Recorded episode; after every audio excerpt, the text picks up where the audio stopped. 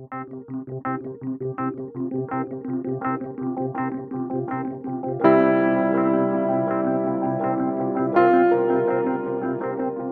Planı podcast'ine hoş geldiniz. İlk kez tek başıma bir podcast kaydediyorum. Biraz heyecanlıyım birazcık e, ilginç de geldi böyle tek başıma bilgisayar başına oturup konuşmak son 4 bölümden sonra. Ama deneyelim bakalım. Hazır Avatar 2'de yeni vizyona girmişken, Avatar çok gündemdeyken bir James Cameron ya da sektörde bilinen adıyla Jim Cameron bölümü yaptıktan sonra YouTube'da bugün de podcast'te konuyu biraz daha derinleştirelim, biraz daha açalım istedim. Eğer hoşunuza gidiyorsa bu konsept böyle kanalda 3-4 dakikalık, 5 dakikalık videolarla anlatılan bir şey böyle biraz daha uzun 20-30 dakika konuşmamız hoşunuza gidiyorsa lütfen belirtin. Bunlardan daha fazla yapmaya çalışalım bundan sonra. Başka birkaç konu daha var aklımda hazırda ama sizlerden gelecek önerilere de her zaman açığım. Daha fazla lafı gevelemeden James Cameron'ın filmografisiyle ufaktan bir başlayalım. Zaten yani 1980'li yıllardan beri film yapan biri için oldukça az sayıda filmi var aslında.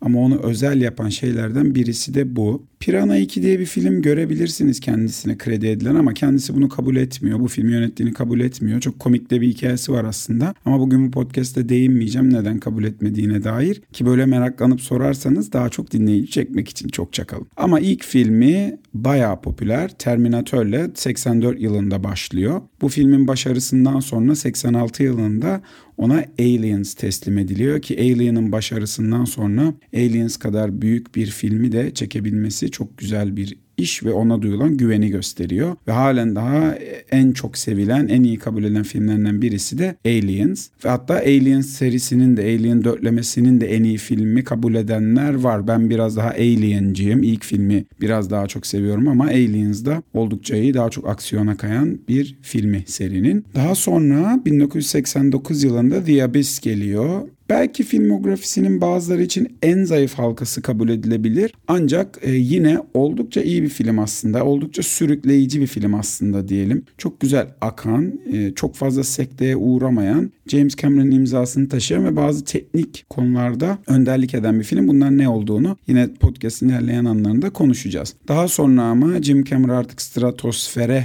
çıkaran 91 yapımı Terminator 2 geliyor. E bu arada şu ana kadar söylemeyi unuttum ama tüm bu filmlerde e, James Cameron hem yazar hem yönetmen çoğunda da kurgucu ve yapımcı da aynı zamanda. Bunun da detaylarına birazdan ineceğiz ama tüm filmlerinin aynı zamanda yazarı da. Terminator 2 sanırım e, detayına girmeme gerek yok en azından ünü ve popülaritesi anlamında. Ancak dediğimiz gibi Jim Cameron'ı stratosfere çıkaran filmlerden birisi.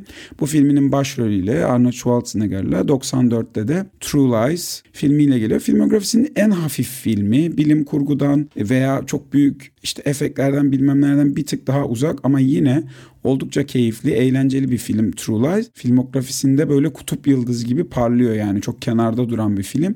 Ancak yine dediğimiz gibi hiç hafife alınmayacak çok keyifli, çok tatlı bir film. Ve daha sonra yine onu artık yani Terminator 2'den sonra daha ne kadar stratosfere çıkabilirsin diye düşünmemize rağmen Titanic geliyor. Titanic James Cameron'ın hem ilk en pahalı filmlerinden birisi çıktığı dönemde de galiba o zamana kadar ki en pahalı filmde hem de James Cameron yönettiği ve dünyada en çok kişi yapan ilk film oldu ve çok uzun süre karıştırmıyorsam şimdi kendi Avatar'la bu rekoru kırana kadar da onda kaldı. Daha sonra Endgame tekrar aldı. Avatar tekrar yaparak tekrar ele geçirdi. Bu vesileyle de aslında birazcık da çakallıkla James Cameron iki filmle üç kez dünyanın en çok izlenen filmini çekmiş olmayı başardı. Titanic de yine aynı zamanda yazardı dediğimiz gibi.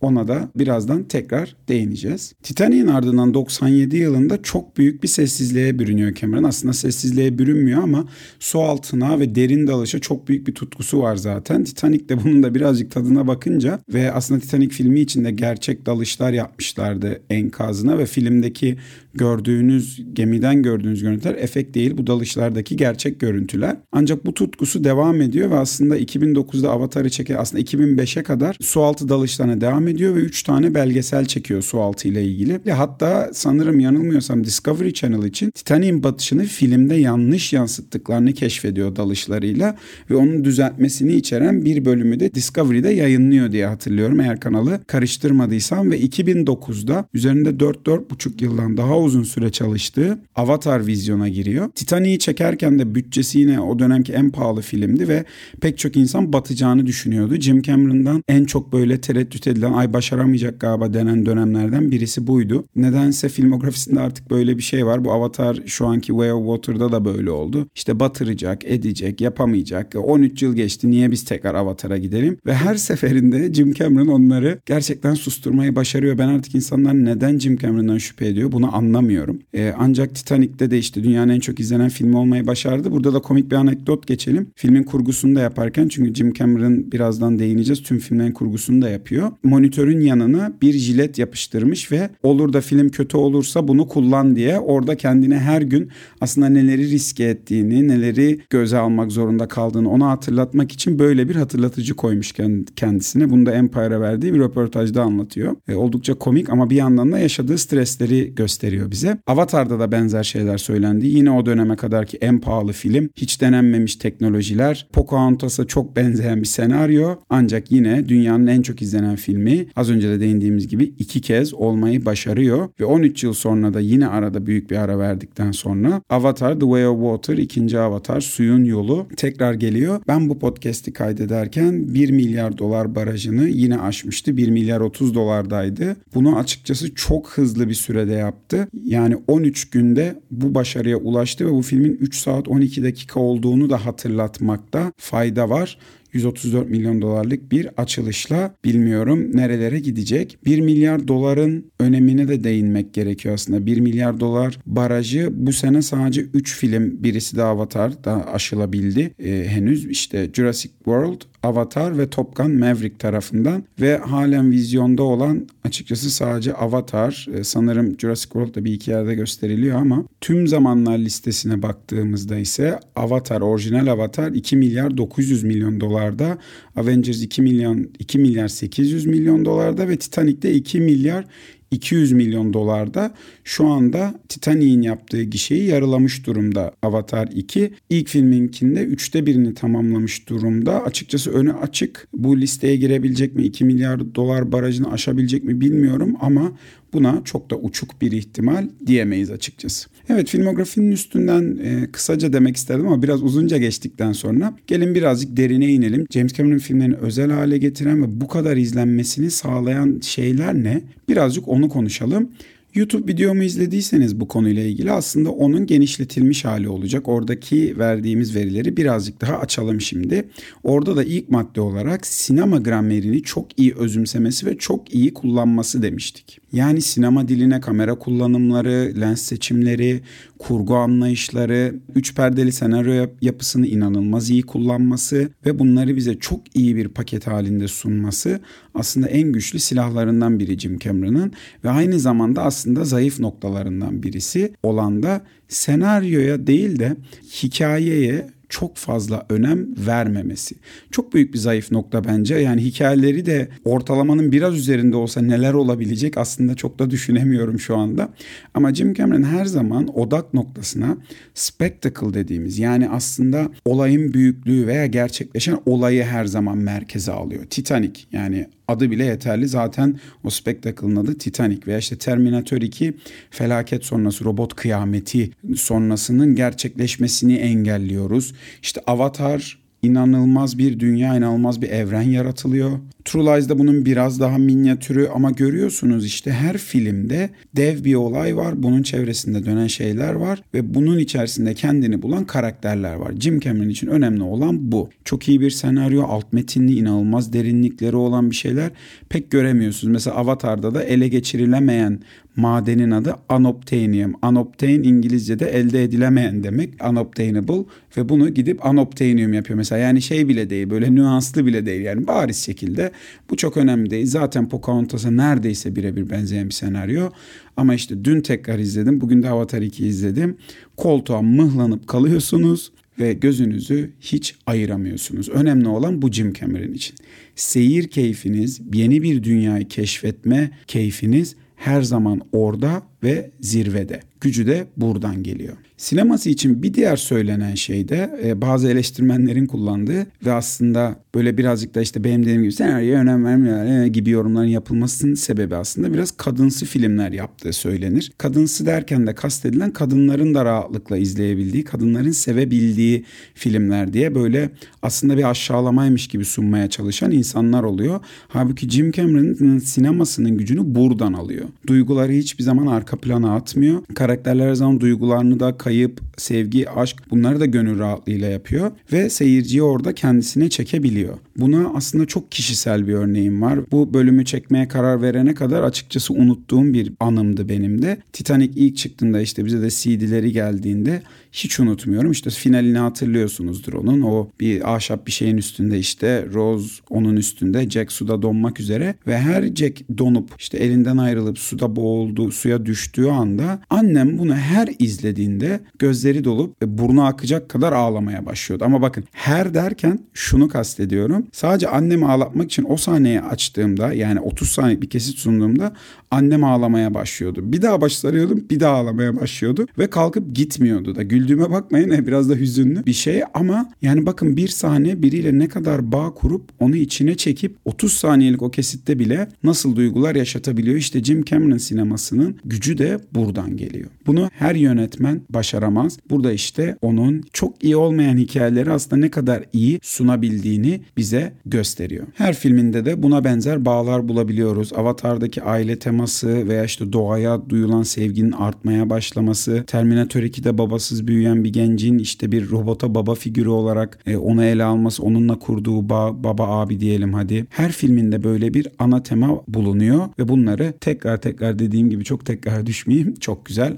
anlatıyor. Ancak benim için James Cameron'ın sinemasını çok özel bir yere koyan şey bütün sinema sektörünün teknik tarafına inanılmaz hakim olması ve bunları çok iyi kullanmayı bilmesi. Ee, geçmişini araştırdığınız zaman birkaç röportajını okuduğunuz zaman ilk zamanlarda kütüphaneye gidip sinema ile ilgili her kitabın onu ilgilendiren teknik kısımlarını böyle fotokopilerini çekip alıp eve götürüp çalışıyormuş. Ve ilk işine girdiğinde de zaten buradaki bilgilerin teorik uygulaması da varmış gibi satarak başarmış. Yani e, inanılmaz meraklı çok büyük bir deha aslında bir yerde de baktığınızda. Ve yine dediğimiz gibi tüm filmlerin hem senaristi hem yönetmeni hem kurgucusu pek çoğunda yapımcısı ve aynı zamanda set arkası fotoğraflarına bakarsanız kameramanlığını da yapıyor görüntü yönetmenliğine de giriyor ve bir konuyu onunla konuştuğunuz zaman bütün teknolojiyi size A'dan Z'ye anlatabilecek kadar teknolojiye hakim, kurgu tekniklerine hakim ve bunun her yönetmen için inanılmaz faydası var. Şimdi yönetmenlikte bu konuşuluyor işte yönetmen ne kadar bilgi bilmeli, işte kamera, lenslere ne kadar hakim olmalı. Açıkçası bu tartışmaya açık. E, bunun doğru bir cevabı da yok. Ancak bunları bilmenin getirdiği bazı avantajlar oluyor ve Jim Cameron bunları inanılmaz şekilde kullanıyor. Ve dikkat edin yani Terminator 2 ve Abyss gibi eski filmlerde bile teknoloji daha yeni geliştirilirken ki filmlerinde bile kullanılan görsel efektler günümüzde bile neredeyse hiç sırıtmıyor. Hadi Abyss biraz sırıtıyor çünkü ilkti. ilk kez bir filmde 3 boyutlu bir karakter modeli kullanılıyordu. Ama o bile birazcık rahatlarsanız sizi gerçekçiliğine inandırabiliyor. Bu inanılmaz bir başarı ama buradaki nokta da şu. Jim Cameron bu süreçleri, bu süreçlerin ne kadar zaman aldığını, ne kadar emek gerektirdiğini bildiği için bu işi yapacak uzmanlarına, sanatçılarına bu zamanı ve ihtiyaç duyulan maddi miktarı da sağlıyor. Yani az önce Avatar 2'yi sinemada izledim ve böyle fragmanda da görünen bazı sahneler var. Yani gerçekten gerçek olan bir şeyden ayırması o kadar zor ki bir filmde kötü bir efekt gördüyseniz, çok sırıttıysa, çok beğenmediyseniz emin olun bunu yapan sanatçıların neredeyse hiçbir günahı yok. Tamamen Hollywood sisteminin veya sinema sektörünün belli bir deadline'a bu filmlerin yetiştirilme baskısı, gerekli zamanın, gerekli maddi yatırımın yapılmamasıdır. Bu efektlerin yetişmeme sebebi. Yeterince zamanınız olursa her efekti kusursuzlaştırabilirsiniz. Ancak Jim Cameron filmlerinde bu baskıya izin vermiyor veya en başta anlaşmasını artık belki ilk filmlerinde değildi ama artık ona göre ayarlıyor ve bu efektler kusursuzlaştırılana kadar çıkarılmalarına izin vermiyor. İşte bu da o teknik hakimiyetinden gelen bir şey. O işlerin ne kadar zor olduğunu ve ne kadar vakit aldığını bilerek ona göre hareket etmesi sayesinde oluyor. Ve Jim Cameron'ın neredeyse her filminde Terminator 2'den başlayarak mutlaka bir teknolojik yenilik, teknolojik gelişim, inanılmaz bir e, şey oluyor. Gelin onları da ufak bir sayalım.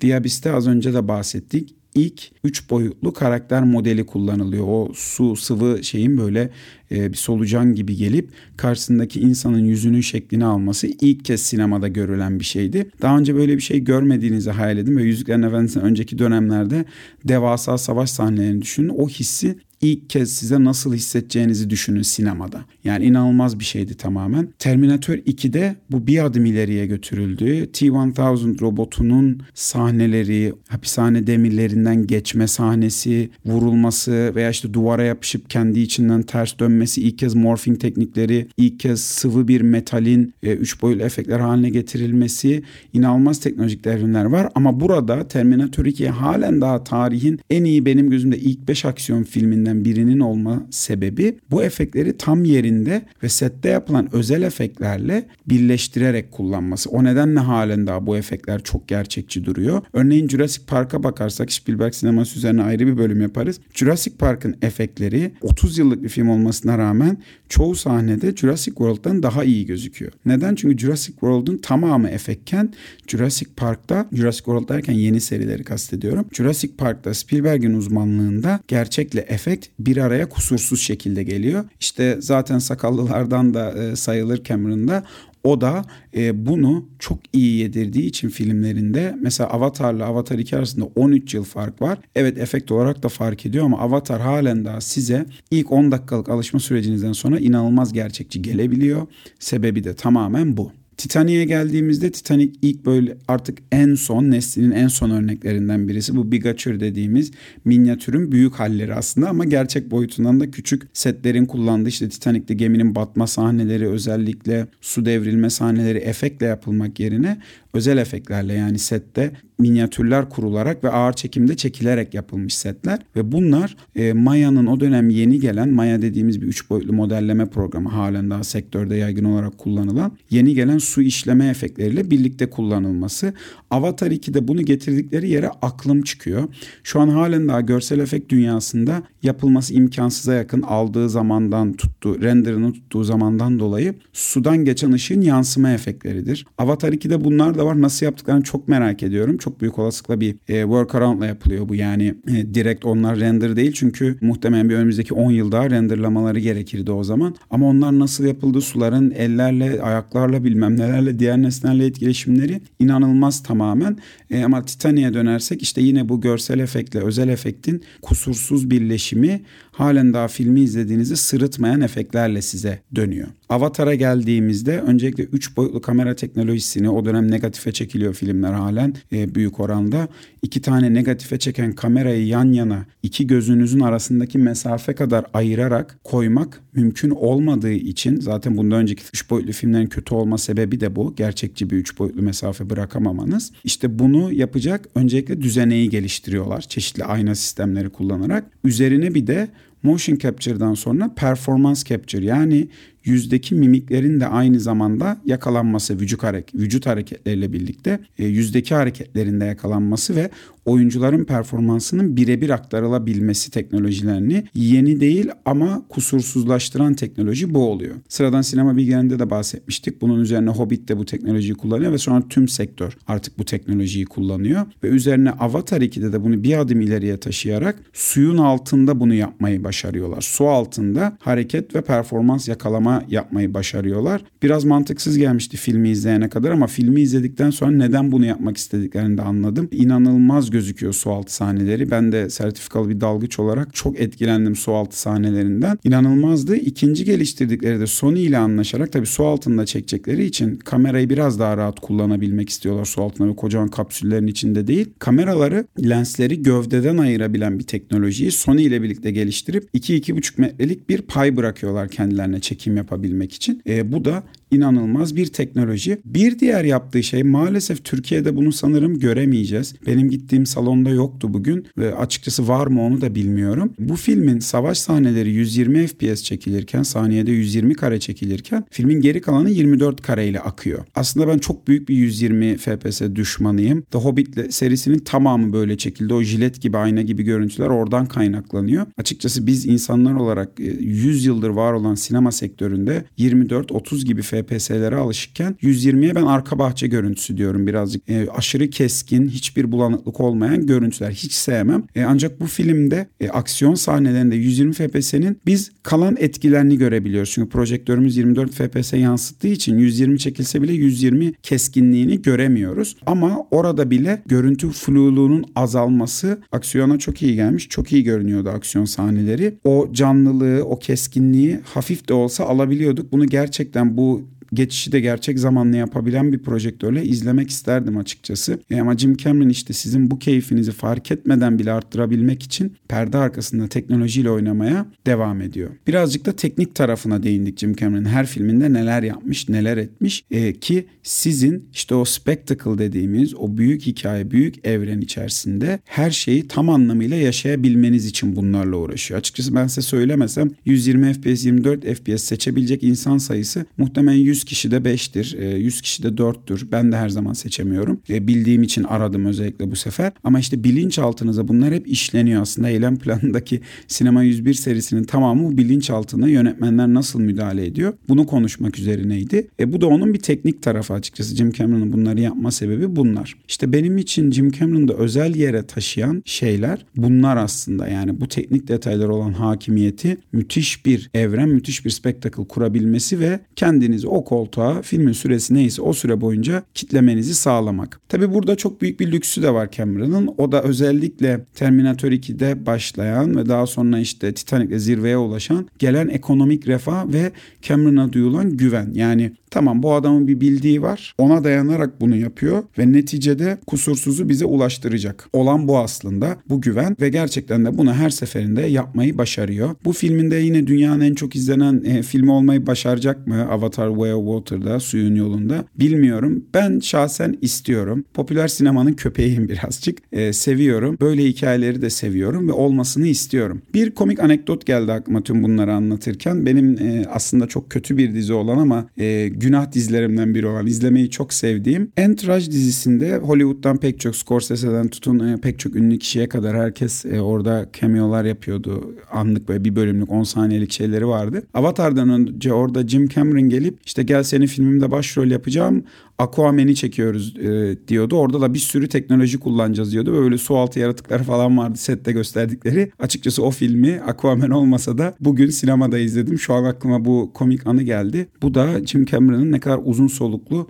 düşündüğünü gösteriyor size. Ne alaka nasıl bağladın çok saçmaladın diyebilirsiniz. Hayır Jim Cameron Avatar dünyasını Pandora'yı ilk kez 12 yaşında ortaokuldayken gördüğü bir rüyadan sonra kağıda çizerek yansıtmaya başlamış. Hatta Avatar'da işte benim fikrimi çizimi çaldı diye dava edenlere mahkemede bu çizimi ve altındaki imzasını göstererek mahkemeyi kazanıyor Jim Cameron. Böyle komik hikayeler de var. E, ama çok yaratıcı, çok büyük bir isim ve çok önemli bir isim açıkçası. Seviyorum dediğim gibi. O nedenle üstüne birazcık daha uzun, biraz daha detaylı, aklımdaki bütün bilgileri kusarak size sunmak istedim. Umarım eğlenceli olmuştur. Çok konuştum ve çok seri konuştum. Sanırım biraz fazla seri konuştum. Fazla mı seriydi, iyi miydi? Yorumlara yazın. Bundan sonraki bölümlere öyle devam edelim. Bir Spielberg bölümü yapalım, Robert Zemeckis bölümü yapalım, geleceğe dönüş konuşalım. Başka büyük yönetmenleri konuşalım. Eğer sizlerin de hoşunuza gittiyse yazın lütfen. Spesifik tek bir filmde konuşabiliriz. Uzayda konuşabiliriz, kahvede konuşabiliriz.